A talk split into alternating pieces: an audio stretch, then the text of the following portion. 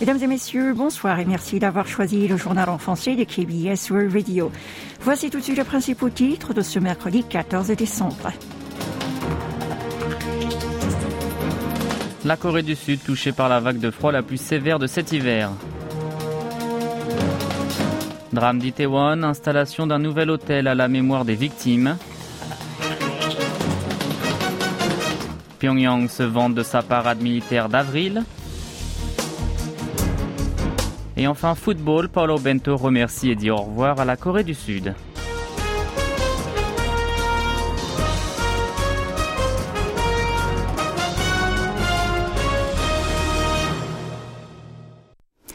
La tempête de neige qui a frappé le pays du matin clair hier soir s'est arrêtée, mais a laissé la place à un froid glacial. Ce matin, le mercure est tombé sous les moins 10 degrés à Séoul. La plupart des régions ont enregistré la température la plus basse de cet hiver.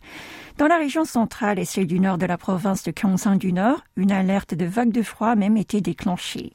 Le temps glacial devrait se poursuivre jusqu'au début de la semaine prochaine et de nouvelles chutes de neige sont aussi attendues dans les provinces de Chungcheong et de Cholla et un 5 cm tomberont jusqu'à demain matin. Météo Corée prévoit également 2 à 7 cm d'ici jeudi soir dans le milieu de la province de Gyeonggi, le centre et le sud de la province de Gangwon et au nord de la province de Chungcheong du Nord. Le parquet du district central de Séoul a convoqué aujourd'hui Park Ji-won pour le meurtre de Lee Jun, un fonctionnaire sud-coréen tué par des soldats nord-coréens en mer Jaune en septembre 2020. L'ex-patron du service national de renseignement, le NIS, est soupçonné d'avoir supprimé les informations relatives après cette affaire. C'est le NIS qui l'a dénoncé au parquet en juillet dernier pour cette raison. Park continue toutefois de nier les accusations.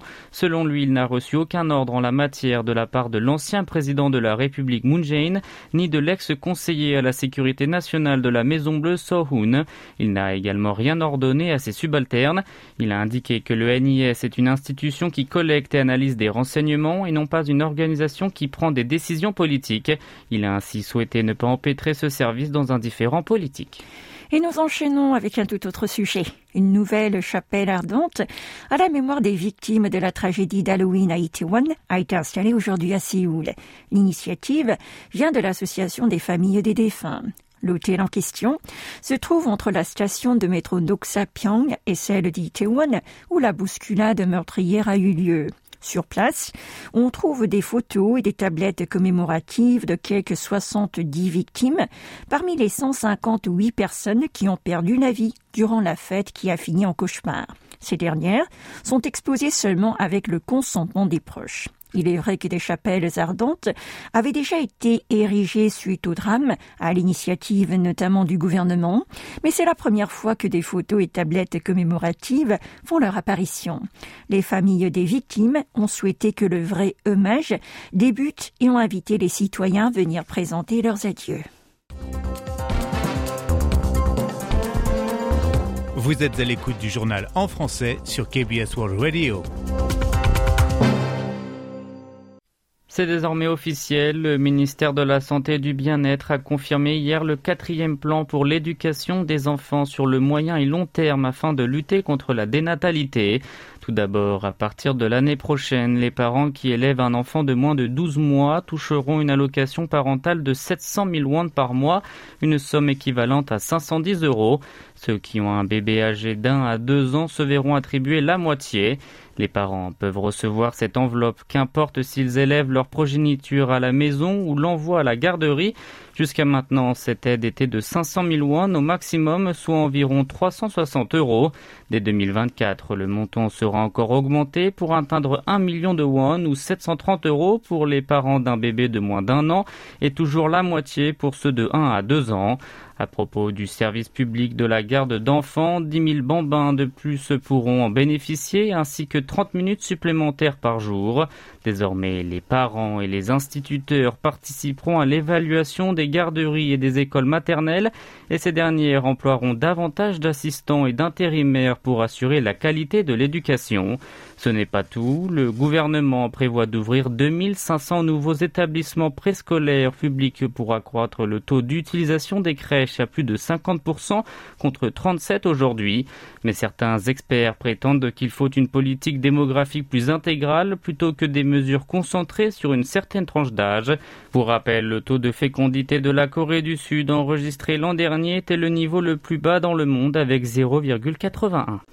Santé à présent. Pour la deuxième journée de suite, le nombre de nouveaux cas de Covid-19 a franchi le seuil des 80 000 en Corée du Sud. Il s'élève à 84 571, dont 73 cas importés. Notons que le dernier chiffre marque une baisse de 2280 cas par rapport à la veille et une hausse de plus de 9000 comparé au même jour de la semaine dernière. Le taux de recontamination inquiète également la population, tout comme les spécialistes. Il a été de 14,7% lors de la dernière semaine de novembre. Il n'existe pas de panacée, mais l'inoculation supplémentaire est le meilleur moyen de se protéger contre une nouvelle vague. Il est surtout conseillé aux seniors ainsi qu'aux personnes à la santé fragile de subir une nouvelle piqûre. La Corée du Nord a qualifié son défilé militaire organisé en avril pour célébrer le 90e anniversaire de la création de son armée comme le plus grand événement politique de l'année. Le Lodong Shinmun a rapporté aujourd'hui que cette manifestation avait fait preuve de la modernité et du progrès de la force armée nord-coréenne ainsi que de sa technique militaire hautement développée. Selon l'organe officiel du Parti des travailleurs, la parade a notamment permis d'arborer la puissance générale et le statut du pays dans le monde entier. Pyongyang semble avoir braqué de nouveau les projecteurs sur cet événement militaire en cette fin d'année, probablement pour s'imposer en tant que nation dotée de l'arme nucléaire, exacerber le patriotisme de ses habitants. Cheveux courts, Chin, le premier membre de BTS, à faire son service militaire, est arrivé hier à la caserne. Plusieurs dizaines de journalistes et de fans se sont présentés devant le camp d'entraînement de Yeoncheon dans la province de Gyeonggi. Suite à la demande de l'aîné du Septuor et de son agence de ne pas encombrer les lieux pour des questions de sécurité, la cérémonie d'incorporation n'a pas attiré autant de monde que craignaient les autorités. Environ 300 soldats et policiers ainsi que des ambulances ont été mobilisés. Les fans venus du monde entier lui ont tout de même laissé des messages d'amour et d'encouragement. Une hongkongaise a exprimé son affection en lui souhaitant bonne chance et bonne santé. Une autre personne venant de Buchan a espéré quant à elle qu'elle revienne sain et sauf. Est ainsi entré dans le camp militaire à bord d'une voiture sans événement liminaire particulier. Les autres membres du groupe, chacun dans leur voiture, l'ont accompagné jusqu'à la caserne. Des médias étrangers, venus des États-Unis et de la Grande-Bretagne, ont retransmis la scène en direct. CNN a déclaré que le Septuor entrait dans une nouvelle ère avec l'enrôlement de l'aîné du groupe.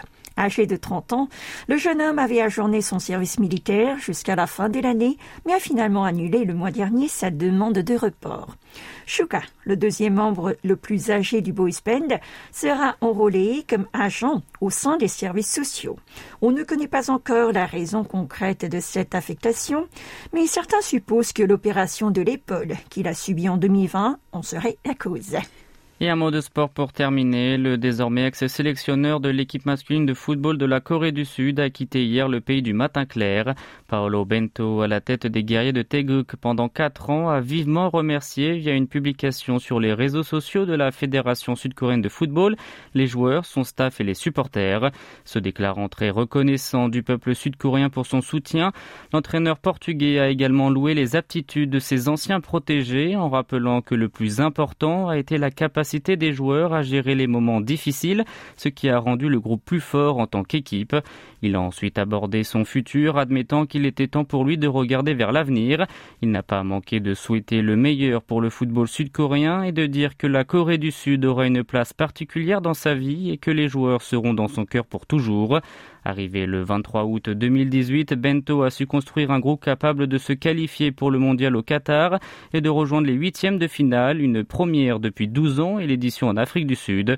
Son successeur sera nommé d'ici février prochain.